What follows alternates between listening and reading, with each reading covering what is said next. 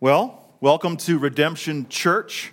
And uh, like I said, we're going to start getting used to that, that uh, name a little bit. And so I'll probably flub in the next uh, couple months and say, Welcome to Harvest, or go to Harvest, whatever, kids, whatever it may be. But uh, uh, we have a new name, and we're excited for that as well. Um, so if you have your Bibles with you, would you turn to Psalm chapter 19? Psalm chapter 19. Very center of your Bibles. Um, Psalms should be a well worn place in your Bible. It's a place of, of praise and worship and prayer. Um, Psalms for me is, is, is a go to uh, whenever I need to get in God's Word, which is every day, right? Every day I need to be in God's Word. Uh, sometimes, if you're just wanting to grab God's word and, and to hear from Him, you, you need something to lead you in prayer. God's word in the Psalms can do that for you. It is so powerful. One thing that I practice in my prayer life is looking at the date. Um, so, what is the date today? Anybody know? 14th, 15th, 15th, yeah. And so I'll just grab the Psalms and I'll go to Psalm 15. And then if that's not enough, I'll grab another, add 30 to that and go to Psalm 45. It's just a great pra- practice to let God's word be leading you in your prayer. Sometimes we come to the Lord in prayer and, and, and we have all the things that we want to pray for, but what we really need to be doing inside of that is also going to God's word. How, what does God want from me in prayer? How does He want me to pray to Him? And the Psalms will lead you in that as well. And so here we are again. Last week we closed the chapter of Colossians. We spent uh, four months in Colossians uh, learning what God has for us in there. And so now we are in the summer, and, and so we're going to be spending some time in the Psalms this summer. I have some summer Psalms for you, and, and today we're going to be looking at Psalm 19. Now, let me start by asking you this question as we go to Psalm chapter 19 here this morning. Who has heard from the Lord this week? Who has heard the Lord's voice, heard him speak this week? Let's just talk about that for a minute. Let's talk about that before we begin. God speaks. Is God still speaking? Is he still revealing himself? That's a great question, right? Now, I could take this in the direction of, of charismatic gifts and all this kind of stuff, but that's not where we're going today. Today, we're going to be talking about God speaking, how He has always spoken. And we're going to be looking at three ways of how He speaks. It's a great question to be pondering. Is God still speaking? I want to take you to that essential understanding today that God is still speaking. And he is speaking loudly and he is speaking clearly. And when God speaks, what should be our natural response? What is the natural response of God's creation when the, his creator speaks to him? We should be listening. Our ears should be open. And we should be responding in worship. So God is still, He is still revealing Himself. He is not silent. He is the loudest voice in this universe. He is speaking. The question is, is are we listening? Are we hearing his voice every day? We need to hear his voice every day. And so today we're going to see God is not silent. God is not silent at all. He is still speaking. We're going to see in Psalm 19 that he speaks here. We're going to, it's going to be shown to us that he's still speaking in three ways. And so let's turn to Psalm chapter 19. Love this psalm. The heavens declare the glory of God, and the sky above proclaims his handiwork. Day to day pours out speech, and night to night reveals knowledge. There is no speech, nor are there words whose voice is not heard. Their voice goes out through all the earth, and their words to the end of the world. In them he has set a tent for the sun, which comes out like a bridegroom leaving his chamber, and like a strong man runs its course with joy. Its rising is from the end of the heavens, and its circuit to the end of them, and there is nothing hidden from its heat. The law of the Lord is perfect, reviving the soul. The testimony of the Lord is sure, making wise the simple. The precepts of the Lord are right, rejoicing the heart. The commandment of the Lord is pure, enlightening the eyes. The fear of the Lord is clean, enduring forever.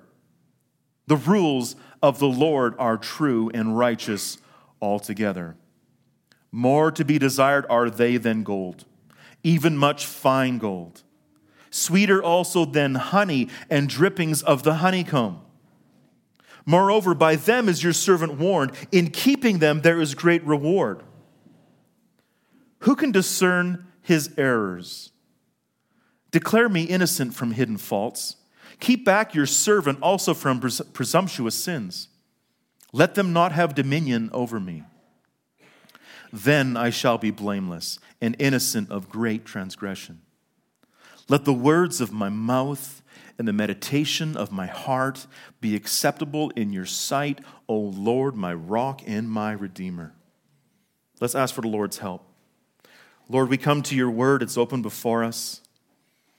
As you have written the Bible by your Holy Spirit through the hands of men. We approach it as sufficient, we approach it as holy, we approach it as true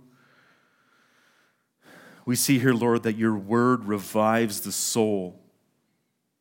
Lord, we ask that you would revive our souls this morning with your word.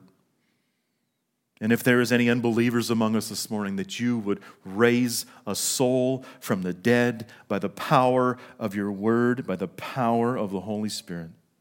Your word is powerful. And so we ask for your help. Help us to remove the distractions from our minds. Help us to set our focus on you. We pray for the illumination of the text from the Holy Spirit, and that you would open our hearts to receive it. You would convict us, encourage us, teach us, admonish us, and use us for your glory. Lord, would you speak to us today through your word? We ask this in Christ's name. Amen.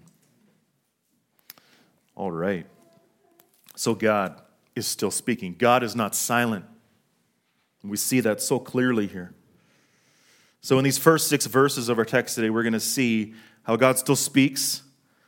God is not silent, He is universally speaking through creation. He is universally speaking through creation. The first six verses. The heavens declare the glory of God, and the sky above proclaims His handiwork. Day to day pours out speech, and night to night reveals knowledge. There is no speech, nor are there words whose voice is not heard. Their voice goes out through all the earth, and their words to the end of the world. In them he has set a tent for the sun, which comes out like a bridegroom leaving his chamber, and like a strong man runs its course with joy. Its rising is from the end of the heavens, and its circuit to the end of them, and there is nothing hidden from its heat. God is speaking through his creation. We see the psalmist here. The first thing he's pointing us to is that the heavens declare and the sky above proclaims, declare and proclaim. He sets the stage by getting us to be looking up, looking to the heavens, looking to the sky, getting our eyes off ourselves, looking up to marvel at the universe around us. And the heavens, what are they doing? They are declaring, they are proclaiming when we think about heavens, this should draw our minds back to Genesis 1, the very first verse in Scripture. In the beginning, God created what? What did He create? He created the heavens. And how did He create it? He created it by merely speaking. Speaking, and it came to an existence. Psalm 33, verses 6, and then in verse 9, we see, By the word of the Lord the heavens were made and by the breath of his mouth all their host. Verse 9 For he spoke, and it came to be. He commanded, and it stood firm. Our God is powerful, creating this amazing universe by the power of his words. He didn't use any tools, he didn't use any material. Remember, he created it out of nothing, ex nihilo. And as he spoke, the first thing we see is that he creates the heavens. This imagery of the heavens is intention, like I said, to get our eyes off ourselves, to look beyond ourselves beyond our current situation, beyond this world. And it's to get us to focus our gaze upon the beauty that is out of our reach. Now, the word being translated sky here comes from the Hebrew word rakia, which is sometimes used for the air that we breathe.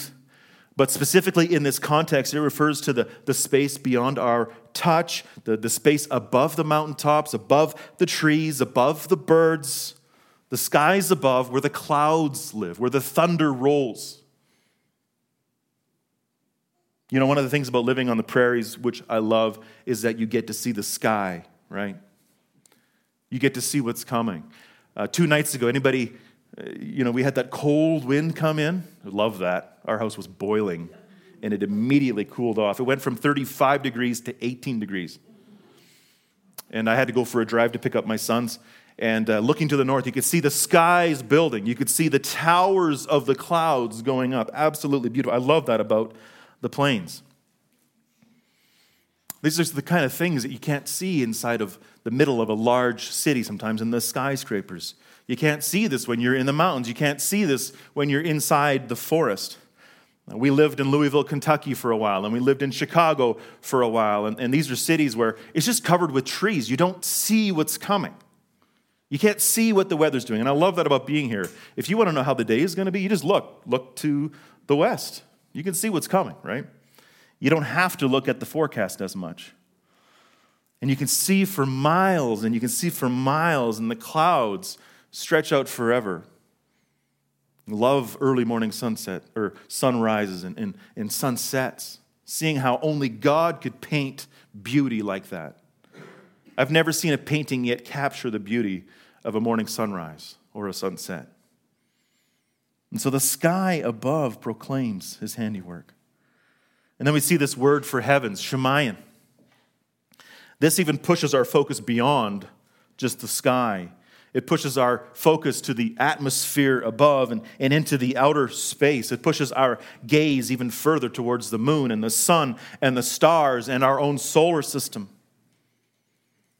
The sky above and, and the heavens never fail to capture our attention never fail. Mankind has been gazing at the sky ever since the beginning. Who here loves to gaze at the stars? Get outside of the city and see the magnificence of the stars. Well, some of the earliest astronomers, they tried to count the stars, right? They thought, you know what, we should try to quantify what's going on up there. And so we're going to we're to set out to count these things. Well, back in, in AD 150, Ptolemy went out and he was going to count the stars. And so he went about doing it. And uh, he spent some time doing that. And he came up with the number. Anybody guess what the number is? Yeah? 1,022. 1,022 stars. It's a pretty big number, isn't it? Well, modern science helps us a little more here. In fact, in our, in our Milky Way galaxy alone, there are over 100 billion stars. And just in this little galaxy alone, we see all of those billions of stars. But that galaxy is a galaxy among 100 billion galaxies. That means that there, there's at least 100 octillion uh, stars out there. That's a one with 29 zeros behind it. You can't even fathom what that is like. Absolutely incredible. These stars, they stretch out for 46 billion light years. That's as far as our science can even understand right now. And light itself travels at 300,000 kilometers every second. And so in one year, light travels 10 trillion kilometers in a year. So that's one light year? Now you got to times that distance by 46 billion. That's how vast our universe is. And I bet you it's, it's beyond that, right? It's so incredible. We can't even fathom it. But our God created that by the words coming out of his mouth. So, you ever ask yourself that question why in the world did God build this so big? Why in the world would he make it so vast? Well, The answer's here. The heavens declare what? They declare the glory of God. The sky above proclaims his handiwork. It's all about him. It's large, it's beautiful, it's amazing because that's who he is. In the original uh, sense of the verbs here in the Hebrew, they're participles, so it's, it's an ongoing action. It's an ongoing, continuing action. This declare, to declare is to continue be, to be declaring, to continue to be proclaiming. And that's why I'm saying God is still speaking. So as his creation shines forth on us, he is still speaking through that creation. And it's all about him and it's all about his glory. The whole point of God's creation is to continue to speak and point all creation back to the Creator. It's an ongoing thing. We see that even in verse 2 here. It says, Day to day pours out speech, night to night reveals knowledge. God never stops speaking about himself. He never stops speaking about himself. It's a 24 7, 365 day a year job proclaiming my glory, God's glory. God doesn't sleep, He never stops revealing Himself. And then verse 3 tells us that his speech is like a sermon, and it's a sermon, it's, it's declaration for everyone. It says here, There is no speech, nor are there words whose voice is not heard. Their voice goes out through all the earth, and their words to the end of the world. Friends, did you know that God is relentlessly proclaiming the news about himself to the world, to his people? It's like everyone who has ever existed is standing in front of a bullhorn, and God is declaring, I am here. I am God. I am powerful. I am supreme. I am creator. You cannot deny it. Friends, uh, there is no true atheist. There is no true atheist. They may claim to be an atheist that they don't believe in God, but the creation is declaring to them that he is there. Romans 1:20 says, "His invisible attributes, namely his eternal power and divine nature have been clearly perceived ever since the creation of the world in the things that have been made." So they are without excuse. It's clear. He is here. He has created it all. God's creation screams of his existence. Scripture tells us the fool says there is no God. And to deny his reality, it goes against a tsunami of evidence that he is there. Their voice goes out to the end of the world. He is everywhere. He's crying out from every corner. You cannot hide from God. There is no place within this 46 billion light year wide universe that you can hide from the, the Lord declaring his existence to you. And then the psalmist, he even presses the point even further here. He sets our focus on, on the sun, the very center of our solar system, and how the sun proclaims the glory of God. He says that the darkness is, is like a space, like a tent, a tent for the sun and when the sun rises, it comes out like a bridegroom, like a bridegroom on his wedding day, dressed for the wedding day, dressed for glory, leaving his chamber, and then shining brightly in joyful exuberance on his wedding day. And he says, Its rising is from the ends of the heavens, and its circuit to the end of them, and there is nothing hidden from its heat. The sun is pictured here rising and moving and shining on everything. Nothing can be hidden from its heat. Again, this shows us that the existence of God cannot be denied. His mercy cannot be escaped. There is no life apart from Him. This is the God who is all powerful. He is creator. He is sustainer of all things. He cannot be escaped and he shines his light and he shines his heat into the cold darkness of this world. This reminds me of Psalm 139, verse 7. Where shall I go from your spirit? Or where shall I flee from your presence?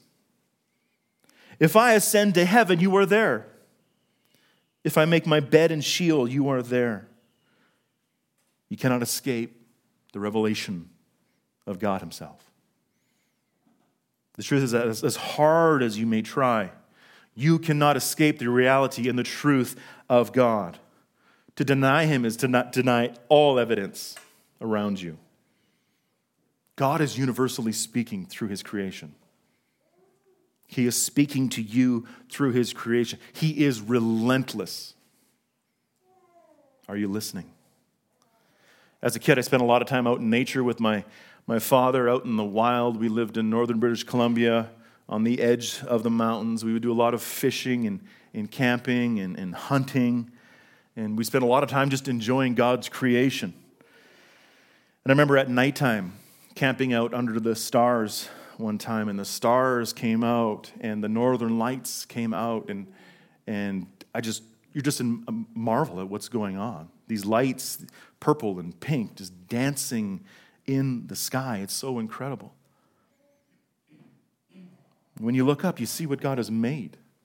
As much as we love this place, there is so much more. And what I love about that is when we see his creation, we get smaller, he gets greater.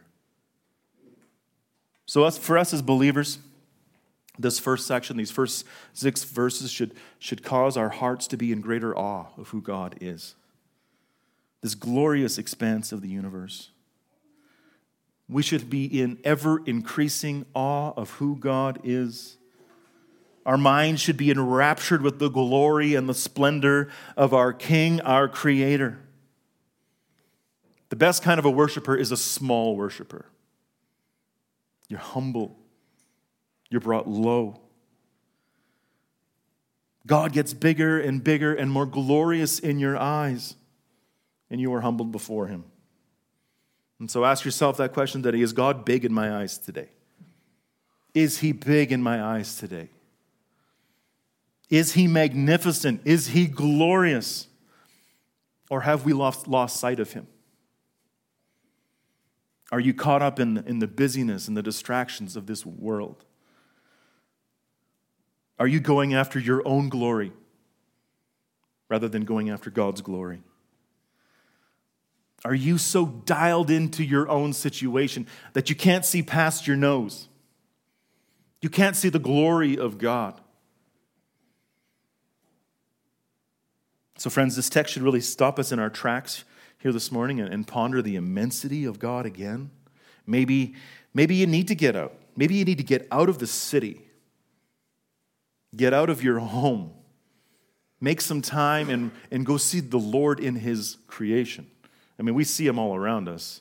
We just need to look in the mirror and we can see the beauty of His creation just by looking at us, looking at, looking at the human eyeball. It'll blow your mind. Darwin said the human eyeball makes him sick because of the incredible design of the eyeball.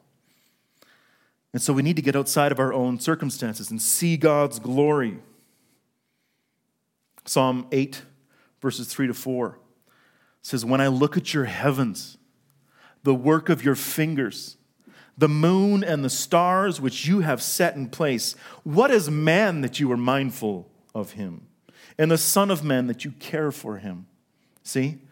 Psalmist is looking to the sky, looking to what God has made, and he is getting smaller.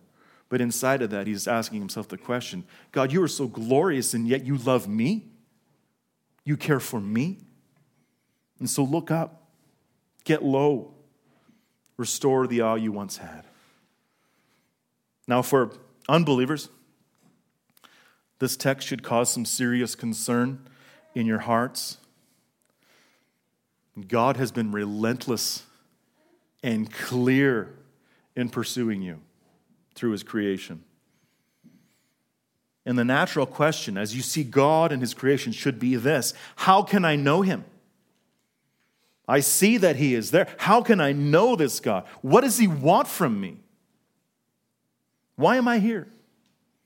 The biggest questions in the world. Yes, I can't deny his existence, but then what? Is the knowledge of his creation enough? Let me ask you that question. Is God's revelation of himself through creation enough? Can you know him through it? Can you know him through it? Well, the question is this is that you cannot know him intimately, personally, in a saving way just by observing his creation. You need more revelation. His creation is only a primer, it primes the pump. It's just a starting point. It's meant to prepare you for something greater. It's meant to drive you to pursue more knowledge, more knowledge of this glorious and abundantly amazing Creator. And as loud and as relentless He is to speak to us through His creation, you will never be able to know God just by His creation. You will not. You cannot know him by general revelation alone. You need more, you need more revelation. In fact, as you look back at verse 1, we see the word being used for God is the word El. This is just a general word for God back then. Even the pagan Canaanites would, would call God this word, El, God. It's a general understanding of God, the Creator. And the psalmist is doing this intentionally here. And we will see in the next section that we need more revelation. You cannot know him by creation alone. You need more. You need particular, special revelation. And we're going to see that in the next five verses. That God is not silent, He is particularly speaking through His word. Particularly speaking through His word. This is special Revelation, verses 7 to 11. The law of the Lord is perfect, reviving the soul. The testimony of the Lord is sure, making wise the simple. The precepts of the Lord are right, rejoicing the heart. The commandment of the Lord is pure, enlightening the eyes. The fear of the Lord is clean, enduring forever. The rules of the Lord are true and righteous altogether. More to be desired are they than gold, even much fine gold. Sweeter also than honey and drippings of the honeycomb. Moreover, by them, is your servant warned? In keeping them, there is great reward. This is God's special revelation the law, His word, the perfect law of the Lord. Now let's remember the context of, of Psalms here a little bit. Psalms were written and collected by King David about 3,000 years ago. He wrote and he collected them as songs of praise to be sung in the congregation as God's people would gather together and worship the Lord. These were not songs for pagans, these were not songs for the Egyptians or anybody else.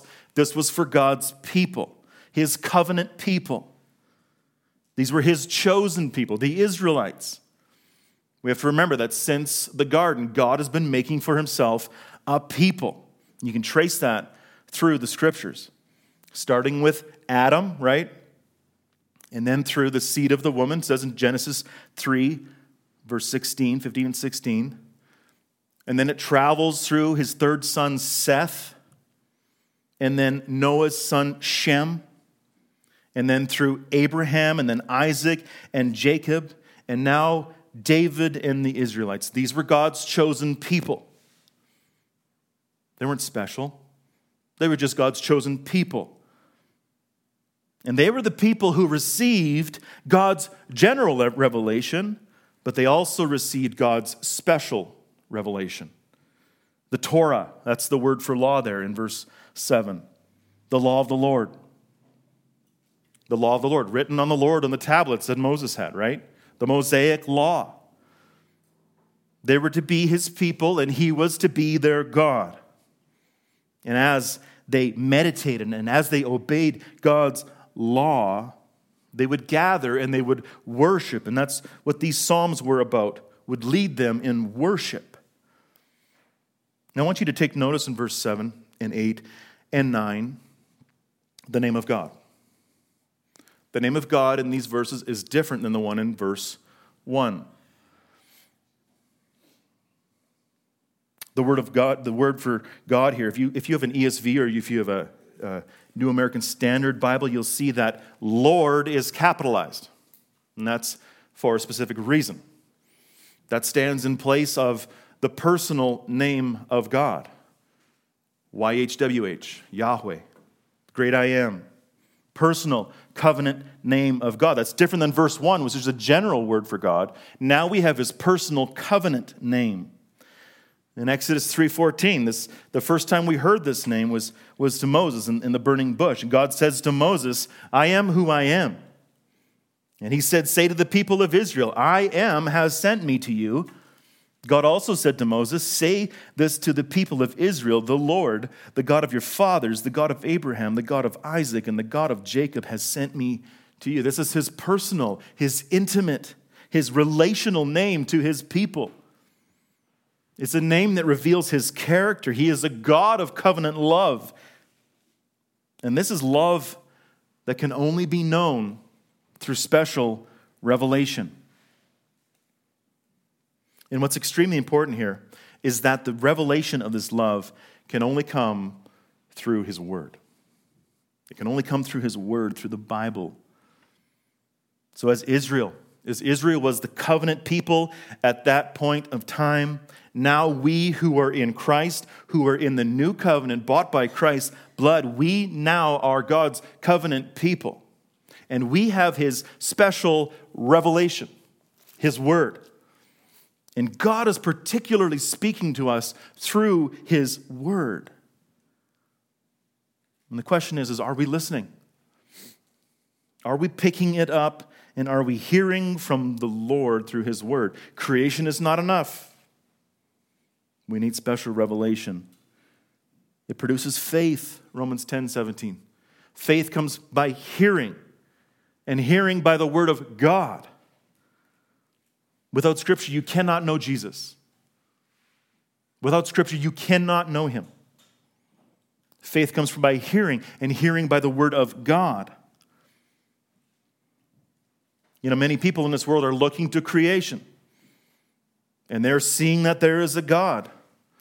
And they're coming up with all kinds of religions, all kinds of, of ways they think that they can know him, but they cannot know him apart from God's word. This is why missions is so important. People across this planet are looking at creation and they are seeing that there is a God, but they cannot know him apart from hearing about him by the word. The word drives us, they need to hear it. Verse 7 it revives the soul. The Word of God in the hands of the Holy Spirit changes hearts of stone into hearts of flesh. It causes people to be born again.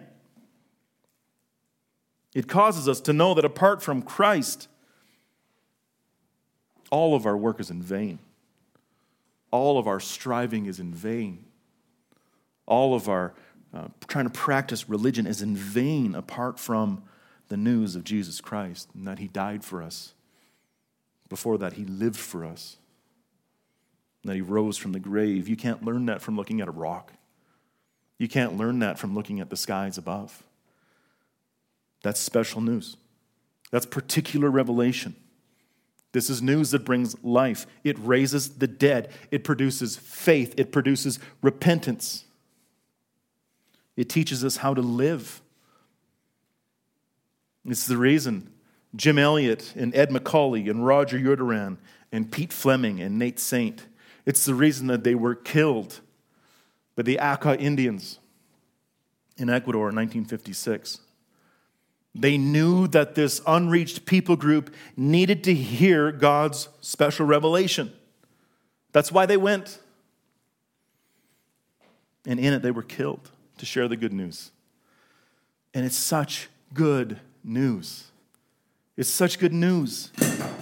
The psalmist goes on to show us even more than salvation, God's word leads to sanctification. And he shows us six different angles here. Six beautiful facets, like a diamond, about what God's word does. And we're going to see that here. The first one is that God's word produces wisdom. God's word produces wisdom. The testimony of the Lord is sure, making wise the simple.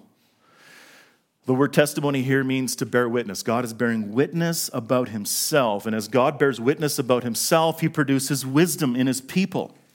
This is what the Proverbs is all about it's wisdom literature. When you look at Proverbs, you see there's this contrast always between wisdom and folly.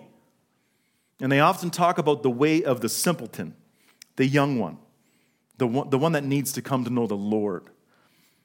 And if you follow the way of the simple, the way of the wicked woman in Proverbs, it leads to death. But if you follow lady wisdom in the Proverbs, it leads to life. God's word produces wisdom, it makes wise the simple. God's word produces joy. Produces joy. The precepts of the Lord are right, and it rejoices the heart. Precept speaks about God's authority over his people. He has absolute authority over his creation. In looking at his authority through his word, it puts us in the right perspective under his authority. And what that does, it, it kind of works contrary to our natural inclination, but under God's authority is where we'll find our greatest joy. You'll find your greatest joy under his authority. You know, we often don't think of, of obedience as leading to joy. You know, we look at God's word and we see there's a lot of things I, I should be doing here.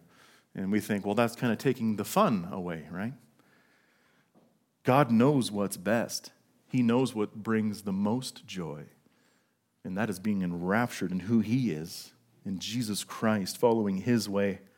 Psalm 1 says, Blessed, happy is the man who walks not in the counsel of the wicked nor stands in the way of sinners, nor sits in the seat of scoffers. But his delight is in the law of the Lord. God's word produces joy. I don't know where you're at today. Maybe you don't have a lot of joy today. I'm going to point you to God's word. His word will lead to joy, it will revive your soul. God's word also produces purity. The commandment of the Lord is pure, enlightening the eyes. God's commands are always pure.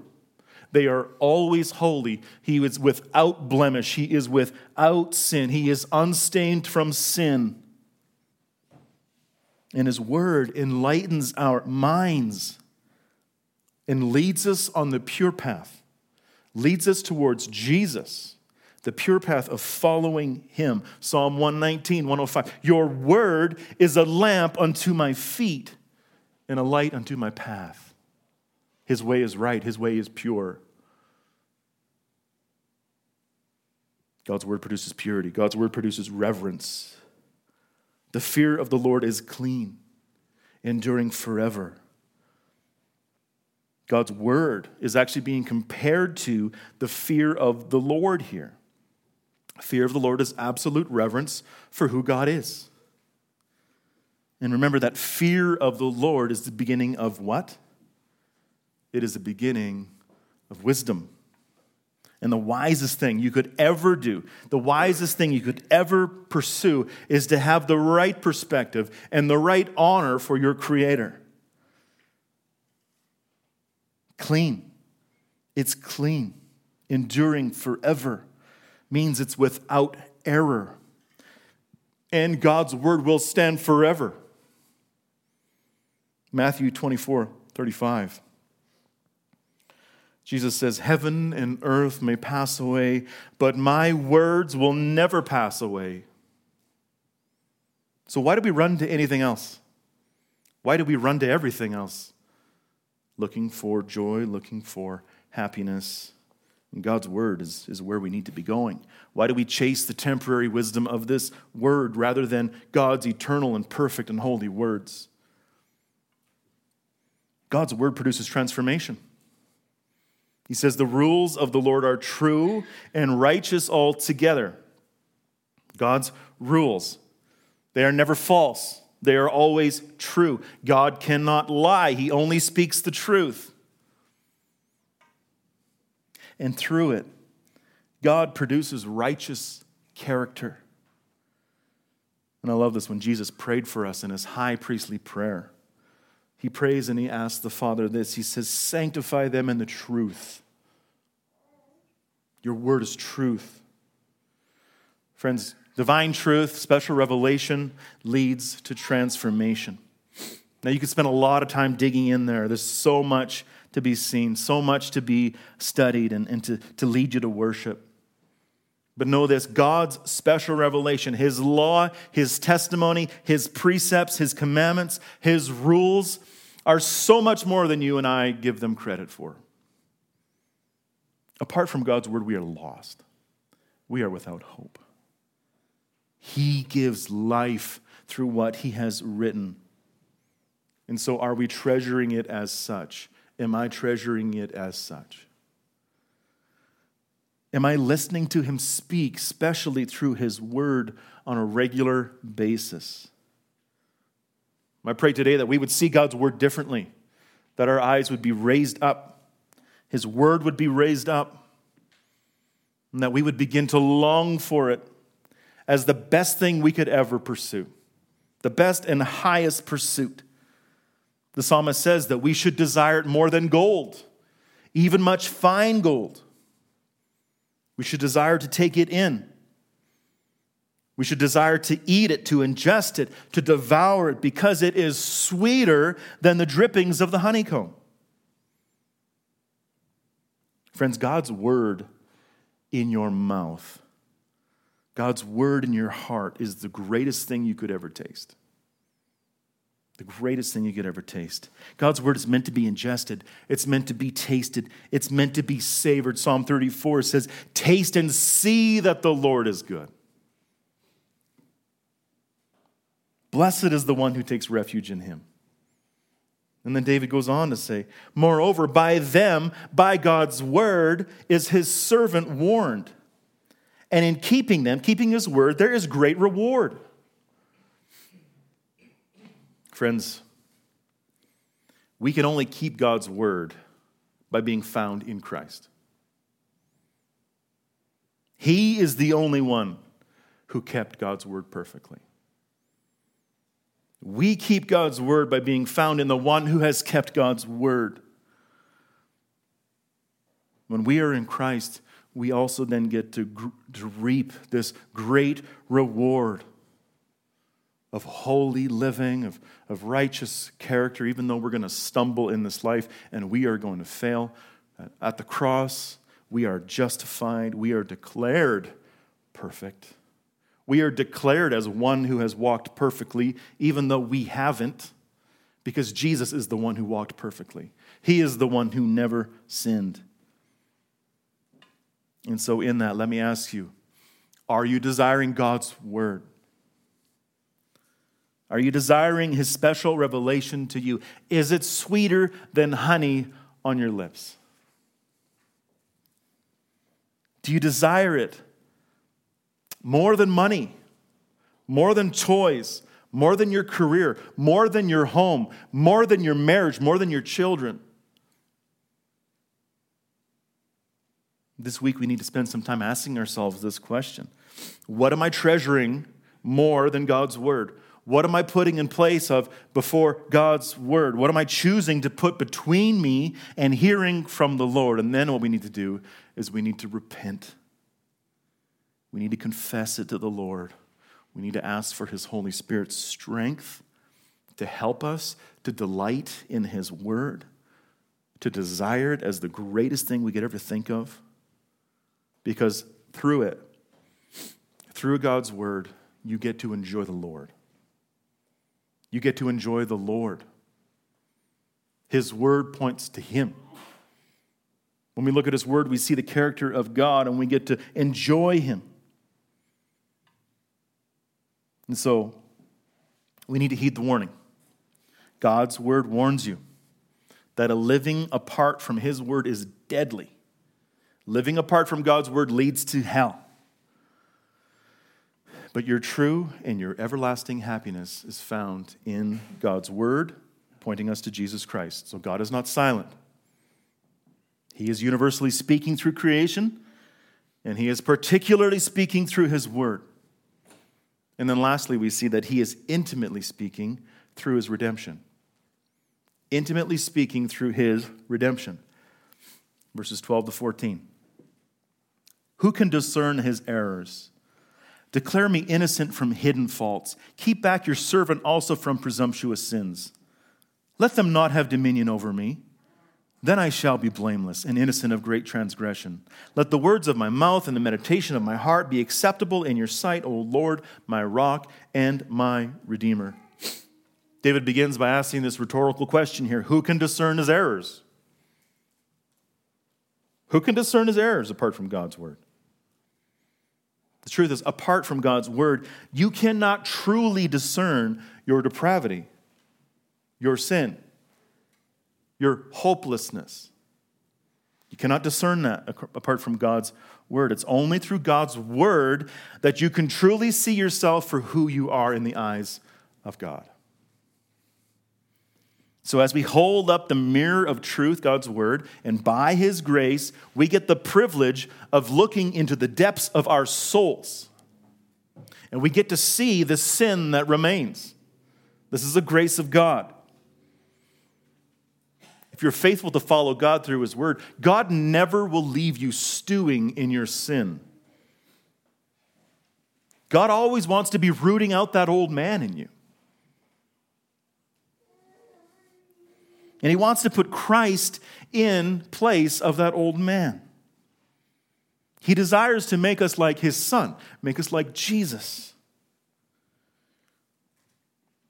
I don't know if you ever had that moment when you're listening, reading God's word, or you're listening to a sermon and you feel like the pastor has been reading your emails or has some kind of insight into you, into what your situation is like that message was catered just for you.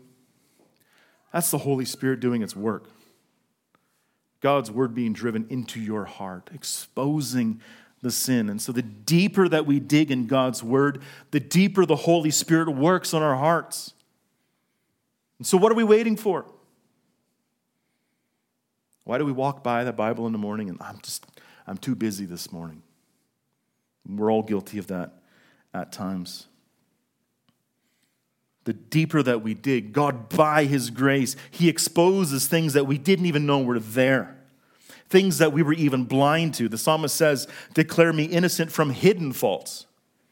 Keep your servant back from presumptuous sins. He's asking the Lord to show him the remaining sin that is in him. Is that a part of your prayer life? God, show me where I am in error, where I am sinning, stuff that I don't even know that I'm doing. Lord, show me these things. And I love what uh, Alexander Maclaren says about this. He's, a, he's a, a famous preacher from the turn of the, the century. He says, If you will put yourself into his hands and let him cleanse and restrain, he will give you new powers to detect serpents in the flowers and new resolution to shake off the vipers into the fire. As we submit to God's word, Christ is faithful. He will surely do it. As you, as you look at your own faith, are you detecting serpents in your garden? Serpents in your soul? And then are you shaking them off into the fire? This is the Christian life. And it begins with God's intimate word as He is redeeming you. Yes, God has redeemed you, but He is redeeming you. You have been saved, but He is continuing to sanctify you. And so we need to embrace this deep ministry of God's word. It's like welcoming surgery.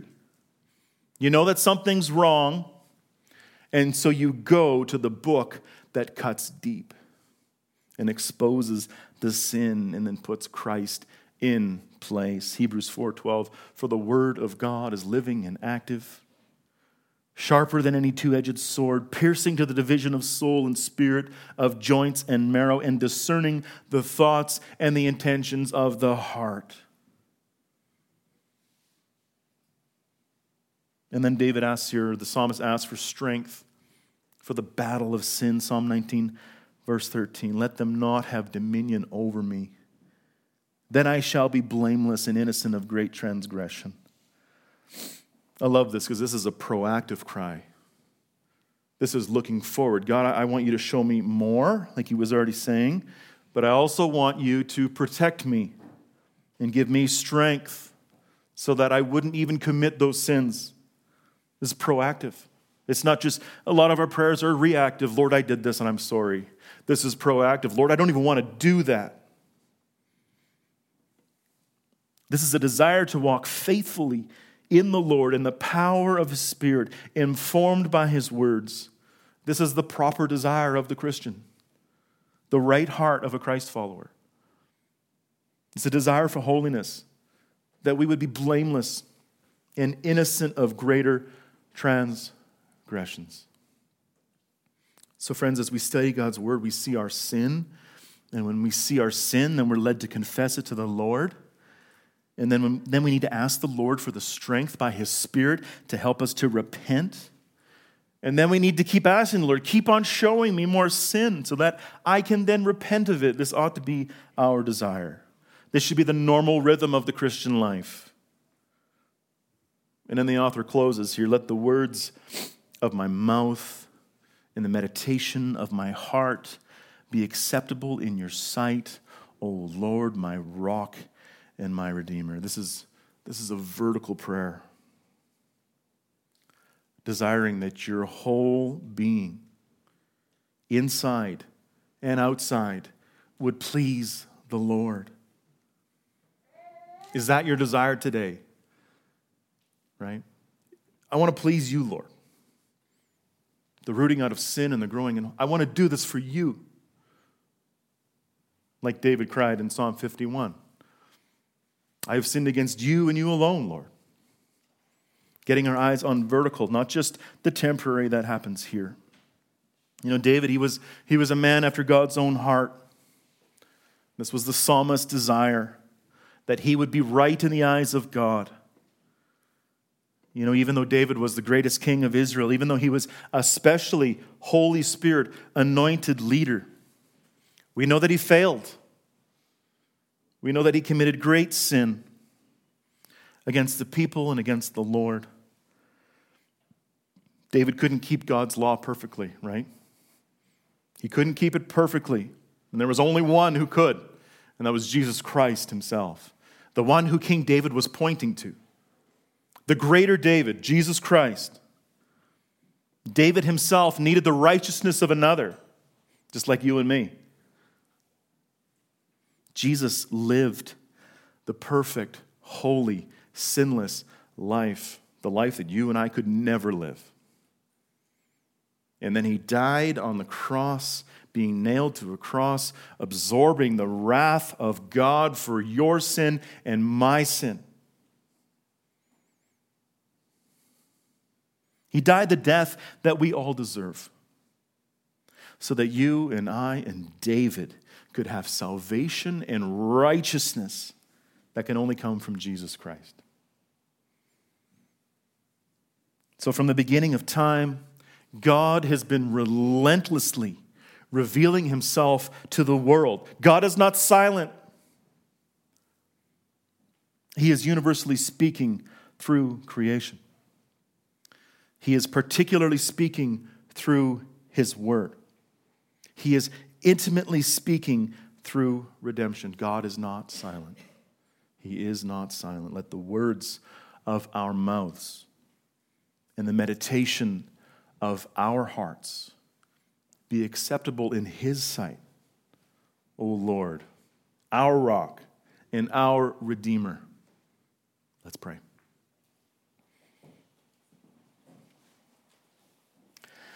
Lord, we thank you for this beautiful psalm. There is so much in here about you revealing yourself to the world. As we think about your general revelation, your creation, our hearts are brought to a place of awe of who you are. That you are a powerful, you are a creator, that you are supreme over your creation. And it leads us to want more It leads us to want more special revelation because when we look at the, look at the creation, we're led to want to know the Creator. And Lord, as we read your word, as we look at your special revelation, we see that we are sinners, that we are born into sin, that we have been separated from you because of our sin. But you, by your grace, as revealed through your word, you revealed to us Jesus Christ. Such grace. And we thank you for that. That you did not leave us alone in the darkness, but that you pursued us by the grace of your word. Lord, help us to treasure it so much more. Help us to, to look to it as the greatest thing we could ever hold on to and read and understand and meditate on and pray through in this life. Lord, your word will remain forever. And we thank you for it. We pray that uh, you would continue to work in us, even now as we turn to the Lord's Supper and celebrate your death for us. We pray this in Christ's name. Amen.